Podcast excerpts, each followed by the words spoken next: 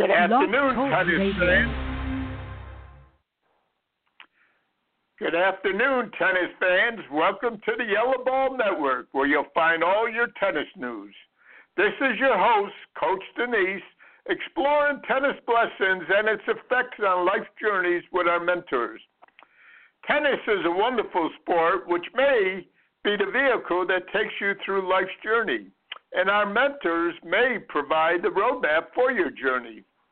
Each week, I will be interviewing those tennis coaches who have paved the pathway for many tennis players and coaches. They are authors, they are, have generated great papers on tennis, and they continue to give back today. Who are these mentors you will hear each Thursday? Well, on the first Thursday, it's Alan Fox. You heard him last week. Uh, the second Thursday today be the great legendary coach Chuck Kriese. The third Thursday is normally Dr. John Murray, uh, the Florida Miami uh, sports psychologist who's quite busy this time, and uh, but uh, I, he will be on most of the third Thursdays. The fourth Thursday is either Linda LeClaire or Scott Williams. So those fifth Thursdays when they come, you're asking? Well, on those Thursdays of the fifth month, well, stay tuned and see who joins our mentors. I'm sure you'll be surprised, but you'll also be delighted. I would like to thank the Yellow Ball Network CEO J.P. Weber for hosting our tennis network. And if you're not following We Coach Tennis on Facebook, you are missing out on useful information. Uh, I would also like to thank Wilson Tennis, who, as you all know, I'm very biased when it comes to high school and college tennis. And uh, high school tennis, Wilson has been a major supporter of over 100 years in business, and they're still giving, and they've been a big part of my uh, success over the years. I'd also like to thank uh, Florida Tennis Magazine. Uh, those of you uh, that read my articles in each issue of Tennis Florida Magazine know that there it's a magazine that covers more than Florida tennis. It covers tennis throughout the country. I think I also have to give thanks to District 15 NJTL Association and its over 20 years of providing tennis programming. Uh, those of you that don't have 10 and under programs, especially at a high school, great way to get your high school involved in uh, uh, developing kids to uh, that'll be joining them later on. And of course, uh, two people that I can't forget are two organizations. One is Flagler Insurance, who understands that our future leaders are now in high school. Uh, hopefully, pretty soon we will be awakening in that sleeping giant called high school uh, tennis. Uh, I think we might be on our way. I pray that is the case. But Flagler Insurance they understand that our future leaders are now in high school, and we thank them. And of course, Team Connection Tennis. Um, when we uh, our All Star tournament in Florida always looked great uh, because uh, Team Connection dressed them, uh, and they were uh, uh, uh, always uh, outstanding with their clothing uh, Team Connection Tennis reminds you that tennis fuels life. So I just wanted to get them in uh, to uh, thank them uh, for supporting me and uh, my activities uh, beyond uh, Blog Talk uh, Radio. Of course, the nice thing about excuse me, Blog Talk Radio is that if you can't tune in live, you can only you can always listen when you choose. I seldom listen to Chuck Kriese's Wednesday American Tennis live, but I always listen to the broadcast. Uh, truthfully, I haven't listened to yesterday's broadcast yet, but you know I will be uh, listening to it soon because uh, always good information comes out of there. Uh, always uh, gets you thinking, and I think that's important. And because I do believe Dr. King when he said our lives begin to end the day we become silent about things that matter, time permitting, I will add my personal views on North American tennis, and naturally you will hear my biased views that the tennis journey should be going through our high schools and our colleges. Um, yes, last week uh, at the end of the uh, broadcast, uh, I did um, express my views. I actually did it at the beginning and the end because I had to think uh, Ashley uh, Hobson and the uh, rest of the outstanding presenters at the uh, Florida Athletic Coaches Association uh, tennis training for the high school coaches. Uh, did a fantastic job, and I wanted to thank uh, the uh, USTA National Campus and their staff. Uh, besides being a beautiful facility, uh, uh, outstanding young people uh, there, and uh, I think uh, which brought me into actually today's uh, topic that Coach Kriese is going to be talking about. Uh, we had I ended the show not uh, on a positive note. I uh, admit uh, because I was very disappointed uh, in the attendance. I think uh, I've been blessed over the years to have um, outstanding presenters come from all over this great country of ours uh, to uh, do the training. Uh, one of them last year, we based the uh, workshop around our coach Chuck Kriese. Uh, this year, we based it around Ashley Hobson. Uh, but I was extremely disappointed uh, about our officers of the FHSTCA and uh, none of them uh, being present at the workshop.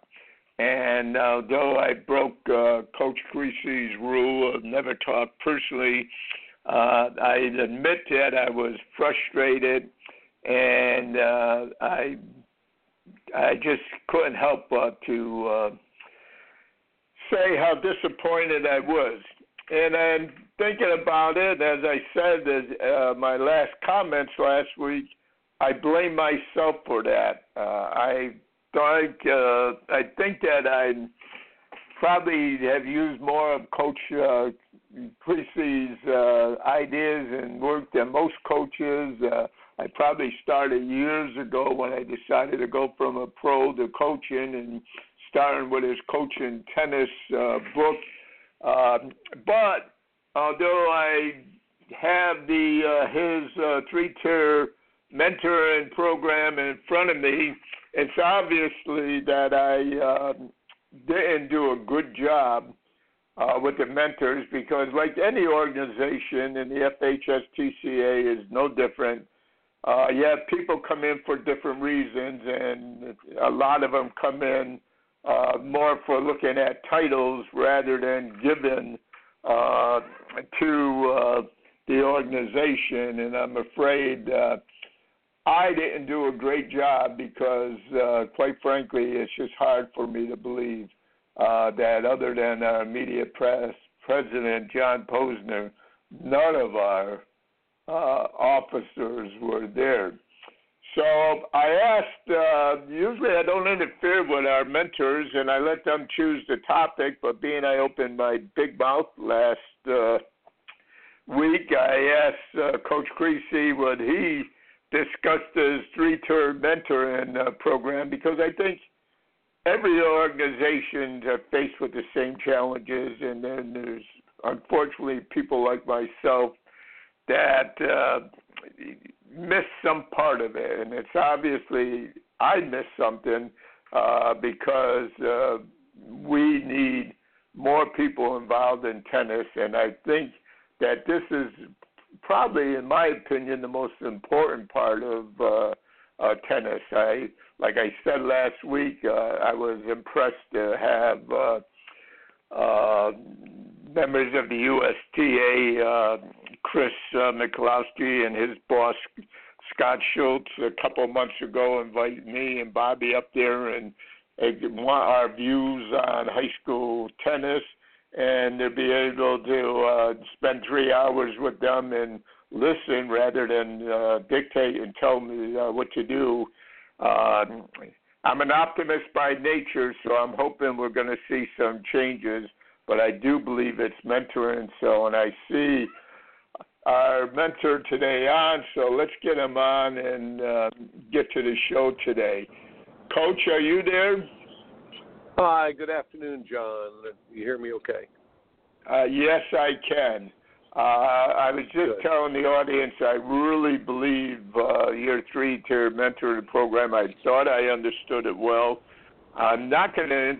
Uh, I'll be here with you and any uh, points, questions, but I, I'm really going to give you more leadway because I really think it's obviously I didn't do a good job, and I think this is important if tennis is going to go to the next uh, place where it should go, and if we get that sleeping giant high school tennis moving, and if we don't lose college tennis. Uh, so, uh, Coach, would you um, yeah. give the audience your three-tier mentoring program? Sure, and John, let me know if I don't come in loud and clear there. I had to put these headphones on. I'm trying to drive and and stuff. I'm caught in traffic, but um, going on here? I I heard uh, the last five or six minutes of your introduction there, and we all have the same problem about people not engaging. I'm not just saying our teams, but just people getting people to do things that you normally used to do to be a part of something. I don't know. Have you ever heard of the law of invested pressure, John? Have you ever heard that term? The law of invested heard, pressure. I've heard it from you, and I believe in it, and uh, I, we've got to show it. Well, yeah, basically, you know, the old old days it says nobody cares what you know unless they know that you care. The law of invested pressure means the more that you engage in something, the more time spent with something, and again, you know, the the time that you spent just with the your radio show preparing, the time that you spend with a human being in uh, coaching them or teaching them, the more you invest, the more it matters, the more you engage. There's a couple things going on now, right now with our society and just our, our culture. Number one, it's almost like we are not allowed to engage with people to the depth that we need to. And now, this will fit back into the mentoring, but people want you to operate at a deep level, but they keep you on a surface. Um, you've heard me often refer to the levels of relationships. You know, the surface is cliches and facts. Then you go opinion, feelings, and needs. There's five levels. Cliches are like, hey, what's the, going on? Not much. How are you? It's just a greetings. The facts are things we do every day. Hey, the ball, the doggone Cleveland Indians got uh, lost last night. Now, we talk about opinions. Now, we have to talk a little bit deeper, whether it's political opinions, religious opinions, or opinions about a forehand or a backhand, or how you're coaching your team, or what you're doing in your class, and giving your opinions. You don't give your opinion unless you're asked, and then you got to go feelings and needs are deeper. Well, we become masterful at cliches and facts, and one of the criticisms that I've had – and I uh, will blast organizations, I you know, people. But the biggest criticism I've always had with the USTA is that they will do cliches and facts and some opinions down there, but they do not coach to the level that you need to to work with people and to help develop them, whether it's coaches or you know they they'll throw all this stuff out there, all the window dressing stuff, but they don't follow through and help you develop the the people to the depth they do they need to, which you need in mentoring programs. So, one thing about the law of invested pressure, we're not allowed to anymore. Just the structure. When whenever you take whenever you take control out of the local environment, whether whenever you go to a socialist mentality or socialist program of centralized government, centralized control, USTA is all run and they're they're engulfing everything right now. You're going to take away ownership from people in the local local areas and the people who are the most vital to our young people are you know so anyhow once you centralize somebody people withdraw energy then people are not allowed to but you don't get to that level that you need to john so with people not showing up and not people not joining it that's that's a big big part of it the other thing I think it's really happening with all of the the uh, automation and computers we have, John, is that you know everybody's a hero on Facebook, and everything's phony on Facebook, but everything's fake, fake on Facebook, but everything's real, and everybody's a star on Facebook. No one knows the difference between what is actually something important or not important. So what happens is people don't know how to invest their energy. They don't know when to invest their energy. Then they and we're losing the ability to engage. Now, don't even get me started on kids coming up and every how we're so addicted to the cell phones and everything, how they are not learning how to engage. So we we we have these things working against us. So anybody out there, whether you're a teacher, a coach, a parent, and you're trying to get something going in your church or you're trying to get something to go with a group of kids, you're trying to get a committee, people will not engage until they engage. And when they engage, it becomes important.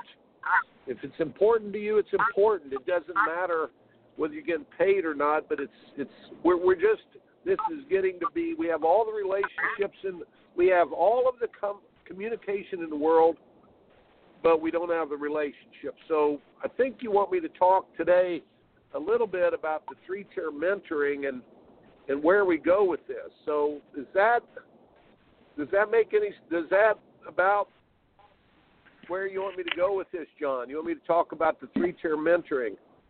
I think it's important. Be, yeah, no, I do because I think it's important, and I think uh, uh, you know, I think we society, like you just pointed out, we the challenges we have are probably greater than we had when we started coaching oh, yeah. uh, today. So I think we have to remind them. I know, I know in my article in Florida Tennis when I talked about who I consider the legends, uh, you and the other people that I sat there and you know came through and studied under uh, I think too often today we think about what's new and great, and most of the things that I see new and great, I could go back to, you know, I see things in. I still have your book coaching uh, tennis, and I see things no, people are running in, and it's it's in there. No, John, they're all reruns. Everything they're putting out there now is reruns. It's just like the movies there's there's not a lot of original ideas out there. People are just repackaging stuff like the old movies. And and that's the frustrating thing in it. The music, the movies, there's not much creativity going on. So we're looking for that in tennis too and we're looking for that in coaching. But no, you're exactly right and, and there we've we've got a big problem in that not only are we having things put out that have a lack of depth, people do not recognize what depth is, and people, you just you, you really just crave and look for anything of depth anymore. Whether it's a great restaurant, great music, great anything where you go, whoa, that's special. You know, and we've we've just outdone ourselves with window dressing. So, well, listen, the mentoring, uh, John. All of us got mentored by coaches, I believe. I think that coaches always were the they were the people in my life that I looked up to the most, and they were the mentors, and they did not do window dressing. I have all the basketball coaches I had. The I can still hear the voice of my high school tennis coach. He just died, Brother Roland Driscoll, Indianapolis, India. He was a brother of the Holy Cross. Um, you know, uh, and 19 let's see he was 96 years old. He just died recently, but I still know his voice. and the point is, these were the people we looked up to the most. They were mentors, and why was why was their mentoring important to us? Was it was much more than just information, and it wasn't just about the teaching. It was about the care that they gave and the the uh, the amount of time that they spent with each and individual person. And teaching was a vocation, but mentoring is a coined phrase now that's used very often for two tier mentoring. In other words, uh, we will, I work at the Citadel now, so they'll come around and they'll want you to be a mentor for some young man that's wanting to get into business or somebody that's wanting to do this. And a two tier mentoring program is where you get the teacher and you have the student. Now, the problem is it exhausts and drains the energies of the teacher, and the student ends up becoming pretty much like a pigeon just hanging out, waiting for something to be dropped in his or her direction, and it breaks it, it breaks down. The system breaks down. Um, I was introduced to three tier mentoring back in the mid 90s, and it was really from Bill McCartney's Promise Keepers program that was really, really popular back in the late 80s, 90s for about a 10 year period there. And um, it, uh, I think I got the book, The Seven Promises of a Promise Keeper, or something like that. I think that was the name of the book. But basically, one of the things, one of the great things that they had was a three tier mentoring program.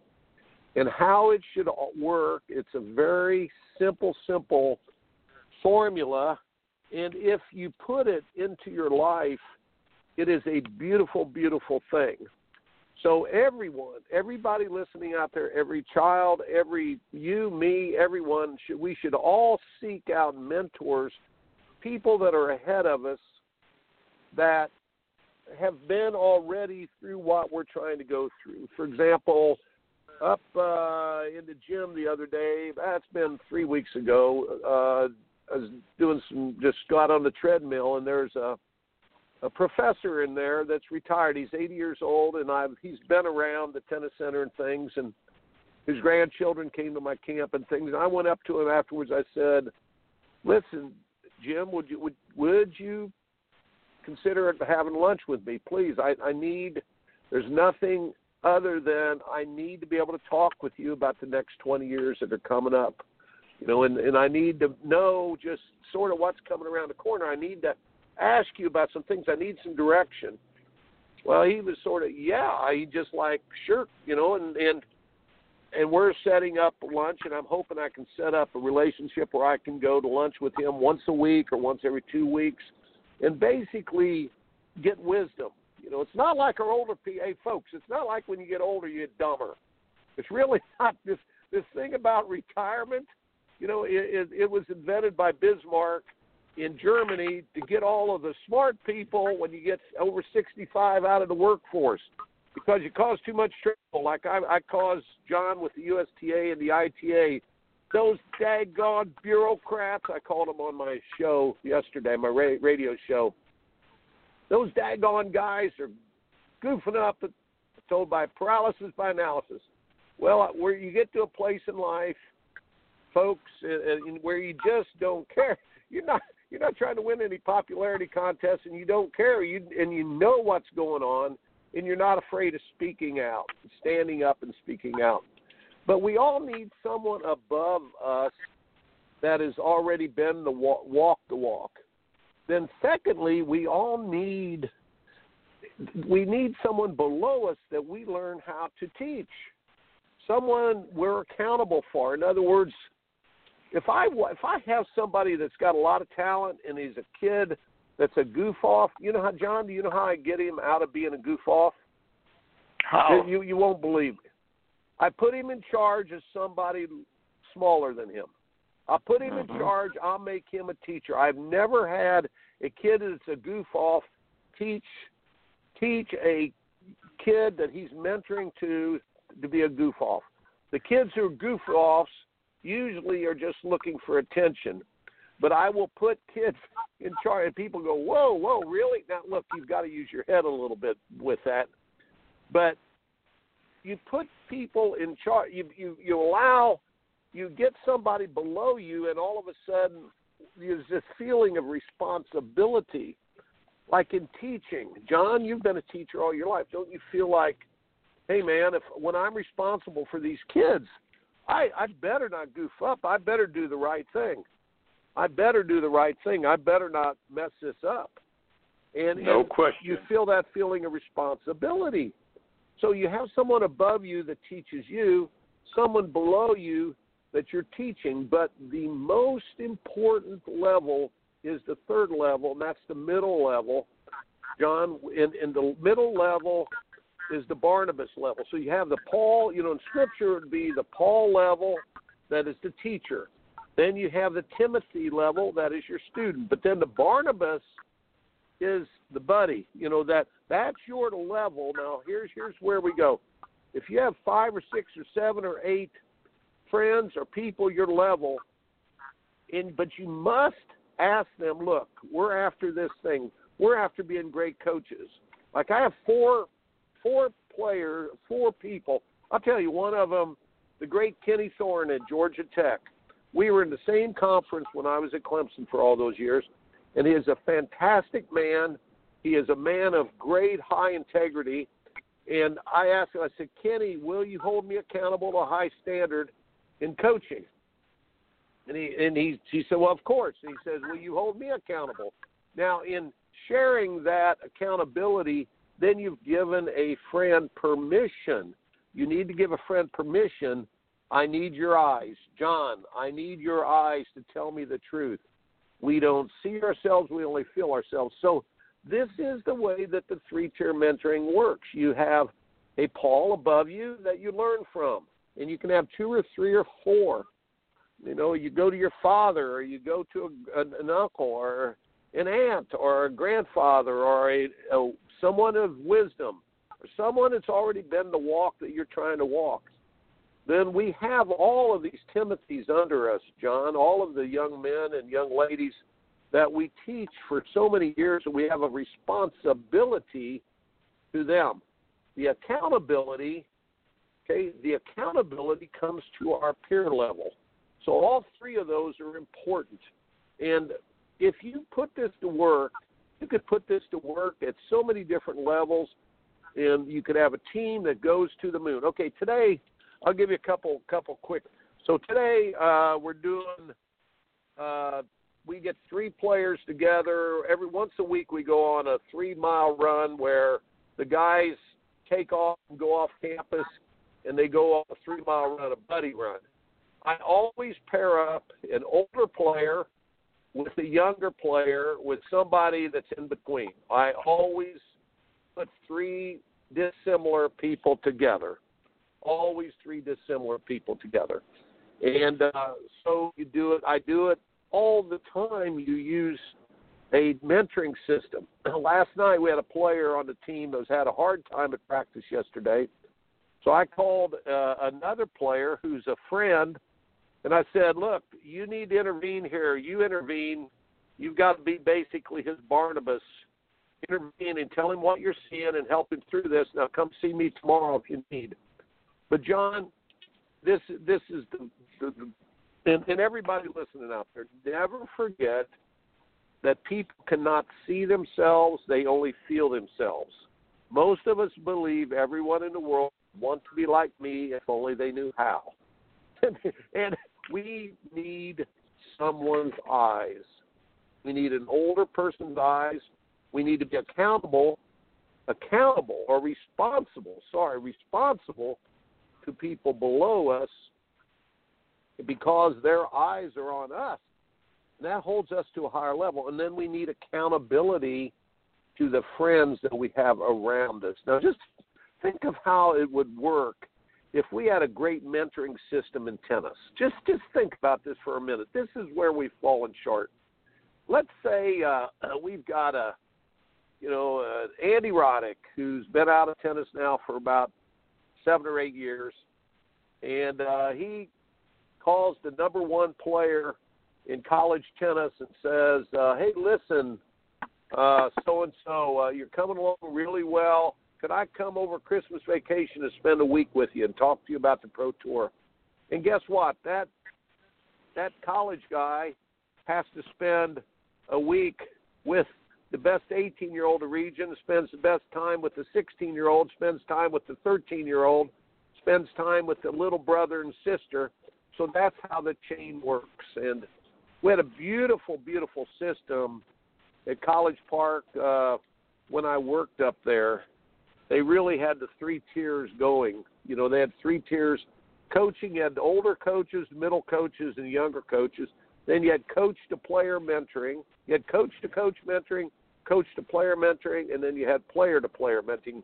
The most important was the player to player mentoring. And last, Frances Tiafoe. I just finished working on an article for Asian Tennis on Frances Tiafoe, and I sent it in today.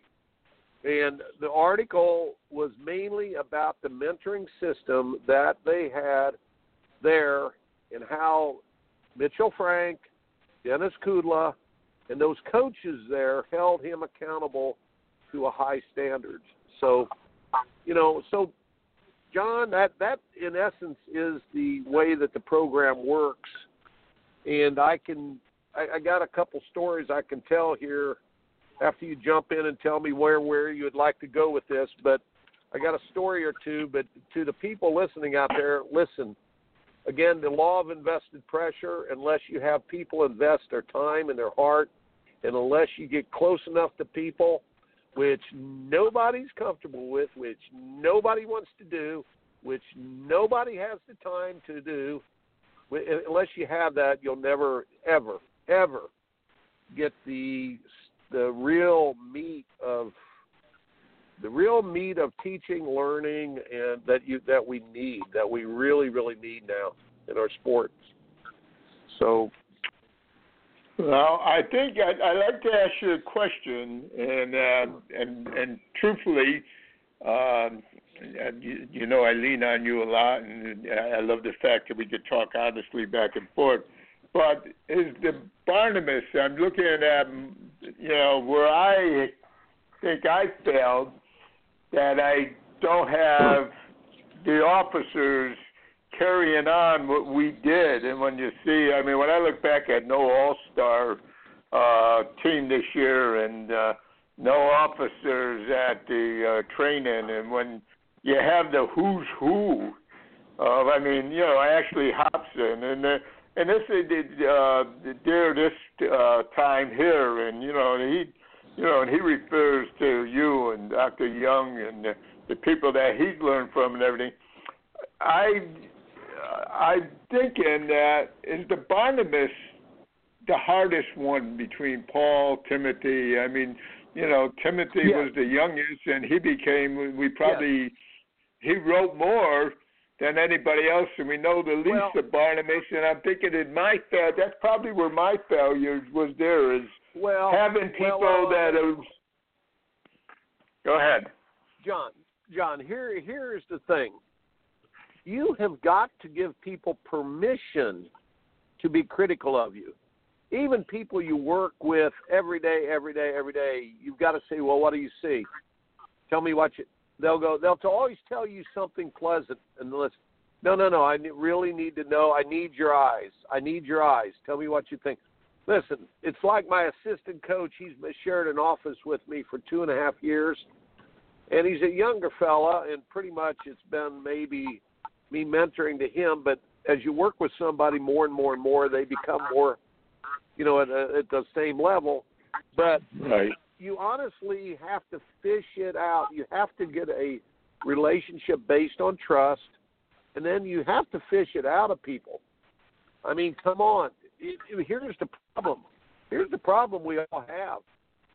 We are not born doing the right thing. We are born we usually are going to, if our human nature is to do the wrong thing, and you have to learn to do the right thing. You have to learn to every every skill set of hard work, or doing the right thing, telling the truth, all those things. It's more natural maybe for some than others, But without guidance, we will. It's not like we're going to do the right thing without some guidance. We, but it's like John. I know you well enough through these years that if you ask me to tell you the truth, look, I might deliver the message without delivering a blow. How's that? But mm-hmm. I owe it to you to tell you the truth on things. I owe you. I owe it to you. But at the same time, we've got to be able to say it in a way that, you know, uh, you know, you're always hurting people's feelings or something. You that is the most important person in the Barnabas's. I had uh, when I was coaching, I had three. I had a uh, one of my former players down in Miami. It was on my first team, and he he really called me one time and said, "That's not acceptable." That's not acceptable. And he really blasted me out. And then I had one in Clemson that was uh he was the father of one of my former players that I'd known for 25 years. And then I had uh, Kenny Thorne over at Georgia Tech.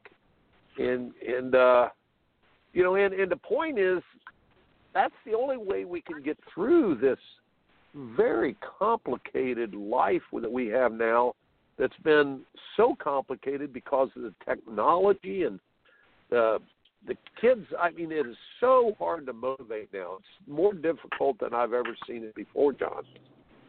So we need that barnabas. That's that's the one yeah maybe i just uh you know my my wife says i'm painfully uh honest maybe i i just never learned how to uh be critical in a nicer way, and uh, but uh, I, I'm, I'll keep working on it though. Uh, how about a couple of stories that you know brings us what we're talking about? You know. Okay. Okay. I, I got a this week. It was really, really interesting. You know, I I was at Clemson for 33 years or 10,000 days, and I saw probably 140 football games in the stadium. So I really stayed a Clemson football fan, and they've been doing great. So the other day in the newspaper, had this article that the coach Dabo Swinney was a little bit upset. Not upset, but he was saying, "Wow, a lot of the students are leaving at halftime." And they have this end zone area where the students go, and it's very popular. Death Valley, they run in and run down that hill. But that hill used to be covered up with 10,000 people. And so the answer to what happened and what is happening in our culture was right in the article. And this person, the student was interviewed. Uh, students, even though the team is doing great, they're not hanging around. Some kids are not showing up for ball games, and they're wondering is football not as popular. But as I said, one of the students had the answer, and he said that for years, you in line to get tickets to go to the football game, and you best uh, you would get there at midnight the night before. You hear these stories about Ed with cameras, whatever, know, and, and go there to basketball. Kids will wait in line. Get out of know to get basketball tickets. Well, that's the way it was at Clemson. You used to have to wait in line, so all the students had to physically go get the tickets John had to wait in line, and and uh, so when you invest that much, well, I'm not going to answer that one. So now they said the difference is now. Guess what? How they get their tickets? How to them, John? You know How? the answer. They get them online. They they oh, they go online, and so they get them online. And guess what? Guess what? A lot of them a lot of them don't show up. It's the law of invested pressure. When you make something too easier to do, it's easier to quit. Easy to pick up is easy to put down. Hard hard to put down. This is my biggest argument, and this is what it has been with these brainiacs down there. Sorry, USTA. You know, USTA, you guys, it, it cracked me up when all this. Did you see how they're repackaging now, rebooting, repackaging their under 10 program, John? It's now the Net Generation or something. Is that what it's called? And I'm going, oh, you guys, come on, people are not that stupid. You know, it's so what they do easy in trying to make tennis easier with the scoring system and doing everything easy, giving stuff. It's like 100% of the time, whenever I gave away a scholarship in the early years, I did uh, 30, gosh, 41 summers of camps. But in the early years, I gave away so many scholarships, John, to kids. Do you think any of the kids I gave a scholarship away to, these needy kids, do you think once that the kids kept playing tennis? Here's what I figured out after five or six summers, and this was back in the 70s and early 80s. I never. So what I did is I said, "There's something wrong here. The kids don't value this what I'm giving them." So what I then did was I would make them work a half a day, whether it was carrying water or picking up balls or something, and then play a half day. Now that sort of worked now and then. And then I tried to do it week to week. The thing that worked the best, in the two kids I got hooked on tennis, you'll love this. So what I did is I had them work an entire week at the camp. I gave them their pay for kids probably working back then and I made a hundred dollars or something like eighty dollars or something. I gave them the money and guess what? Three days later they had to give me the money back and pay for their camp. And, and you bet that they were on fire for tennis John people do not understand it is a human value. It's a value thing. It's not cost, it's value. And easy to pick up, easy to down, law of invested pressure. Unless you make people work for something or suffer for something, they they'll give it up. And they'll easily give away what they have not worked for. You know, the value. So that's one of the lessons. Uh, my the best lesson I ever saw in front of me, and I'll try to make this one a quick one. I'd be probably running out of time here, but was I had a boy? No, no, you're just you're breaking up a little. We're not running out of time, but uh, you're coming in and out. Let me see. I, before let me you do that, let me just say one thing. And uh, one of the things okay. that I had on the uh, list of uh, challenges they had was the under 10 uh, program and all the names they've gone through, and I don't know how much the next generation of tennis is going to cost. But everything, something good comes out of everything, and the one thing good out of that is that everybody will go, you know, get a record check and everything that goes into it. But my, I yeah. actually, I don't have it in front of me now, but Bobby listed. Uh, uh, defies the, she started that 20 years ago when it was yeah. an ITF uh, play and stay, yeah. and then uh, I yeah, uh, forced her into changing the name because USTA was putting pressure on me for uh, uh, yeah, they're, they're redoing then, then the name they chose it turned out to be illegal, and they have to go. So my question is, how much is this costing, and is there better use of that money? Oh, come on, hey, but, hey. Uh, I, at least they, they had that list. So go ahead. John, do you think they got their money's worth out of the ten and under program? Are you kidding me? In the whole state of South Carolina, the numbers last year at the meeting I went to, uh, the yearly meeting, they had a total of forty 40, four zero kids in the entire state of South Carolina signed up for their 10 and under green ball program. 40. You ought to have 40 at every club in America. I mean, it's unbelievable. But see, there's no accountability. And the reason that people don't value it is because unless you invest in it, unless you invest in it, it, it doesn't matter. But I'll give you a real good story about early 90s, late 80s, early 90s, we had a we had a guy, a kid that was really, really pretty lazy and a very talented kid, you know, and uh the coach, you know, and uh there was there was uh you know, they were doing everything to help him they could as far as academic help and tennis help and you know, and every everything they could do. And and so he was at the learning center, which everybody has, and there was the guy who was running it was one of the old football coaches from uh, Danny Ford era, and he had a national championship ring on from 1981, and um, so this kid, this kid was sort of you know into the flash, you know, of things, and and he said, "Oh, that ring, that ring is pretty nice." He said, "Yeah, yeah, it's our national championship ring," you know, and uh, he said he said to the kid, he goes, um, "What what if?" uh I lost this out in the parking lot, or you know, you know, and you didn't know who it belonged to, but you you got this ring and you you picked it up. You know, um, what would you think? Would you keep it? He goes, no, I, I don't know. I'd, I'd probably sell it. He goes, okay. Uh, what would what would you sell it for? Would you, do you think you could get three hundred dollars for it? Oh, you could. Oh boy, that would be something. I guess. I guess. He said, "Son, you you don't understand. If somebody offered me a hundred thousand dollars for this ring, I, I would not sell it.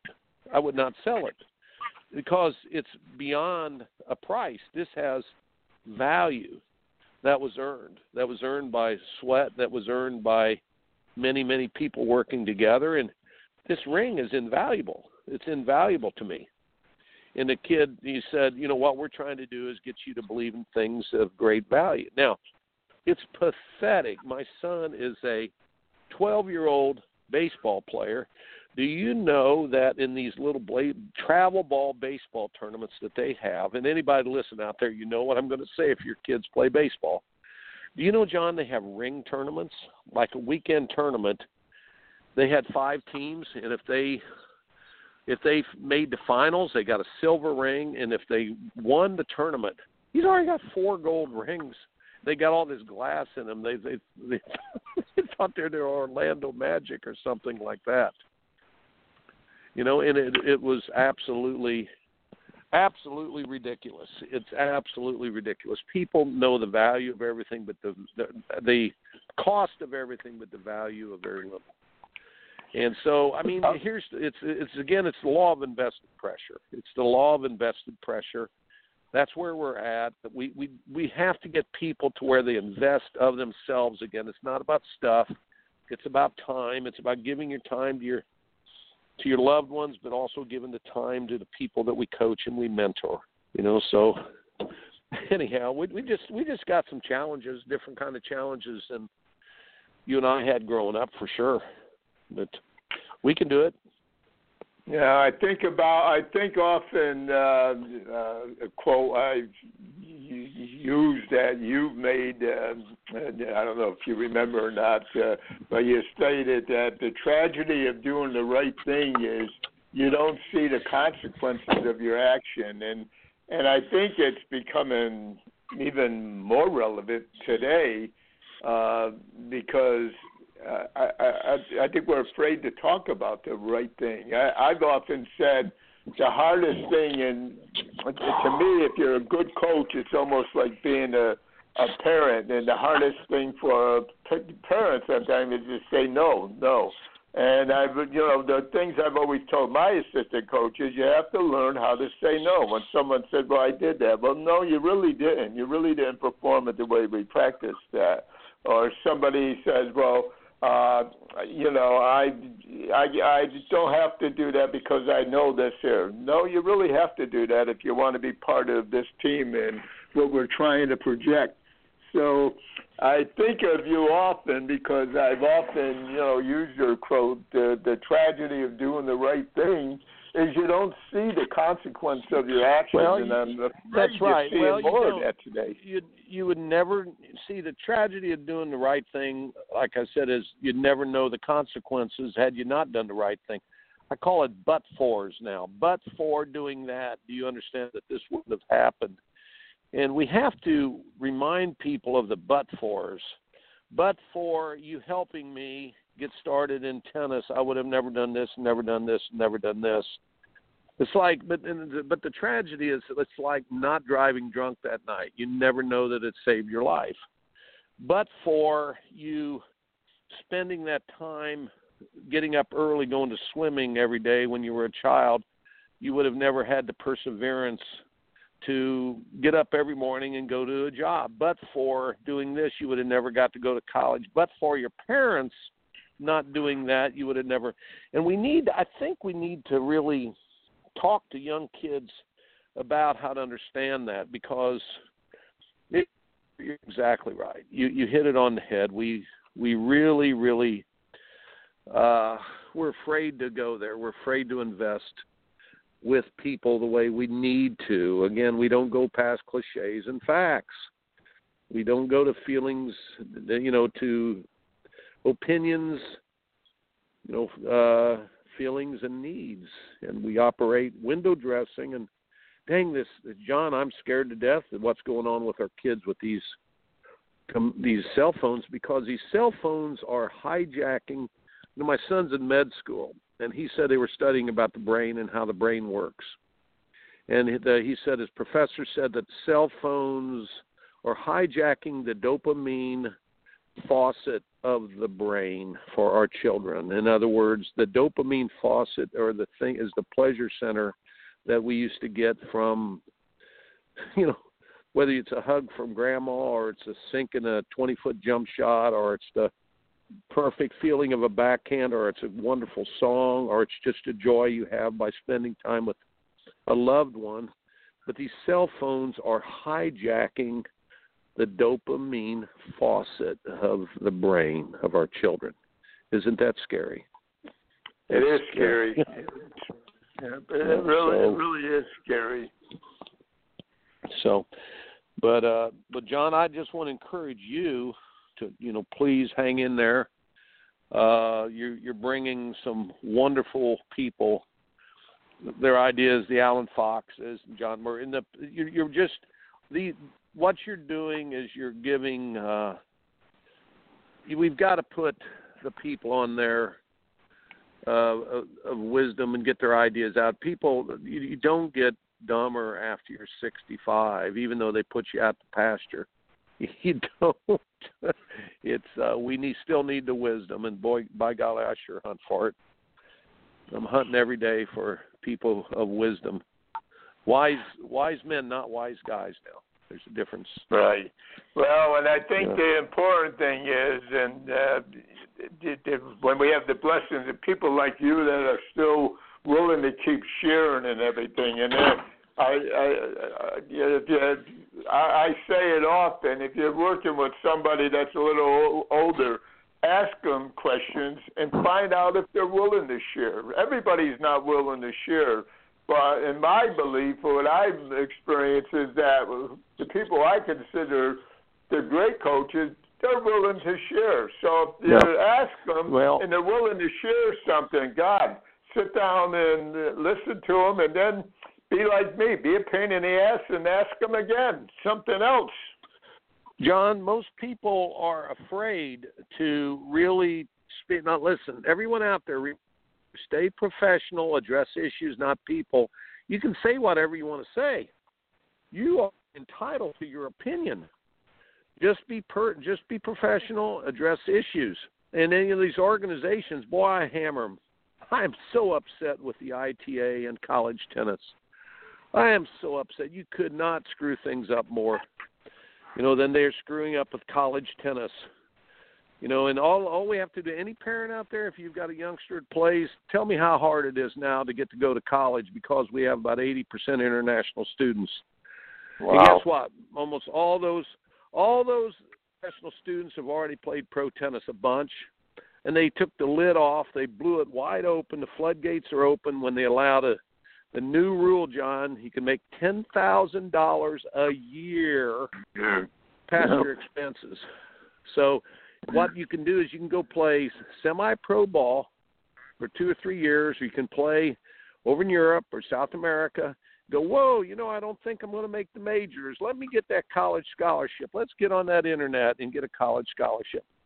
You parents out there, your child, my child, we're getting we're getting pushed out and uh you know so ITA and oh my gosh what they've done with the no ad this no ad scoring is absolutely an abomination.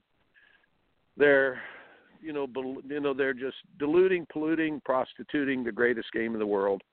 It is just awful. So I'll hammer them. USTA, eh, I don't know if it's their fault. You know they change leadership every couple years, and there's some very very good people. You mentioned already some of the people that are really wonderful in there working, but you know you end up becoming a bureaucrat because you have to tap dance to their songs all the time. And uh, we need some we need some uh, people out there leading, and uh, we need to be we're we we right now we are understimulated and overregulated. Overregulated, understimulated. We need to turn that around where people are on fire to help people again and we don't need systems, John. We need systems. You know, we we need we need we need uh, I don't want to say opportunities that sounds too we we need need incentives of competition for our kids Hey, listen, I think I had a real good show yesterday. Any people listening out there, please go to my website, chuckkriese.net, K R I E S E.net, and uh, listen to my radio show this week and then uh, the others too. John, you don't mind me putting a plug in there. I'm trying to get more listeners as we can.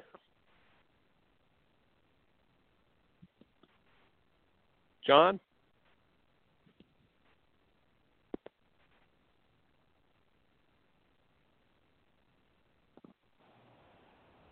Hello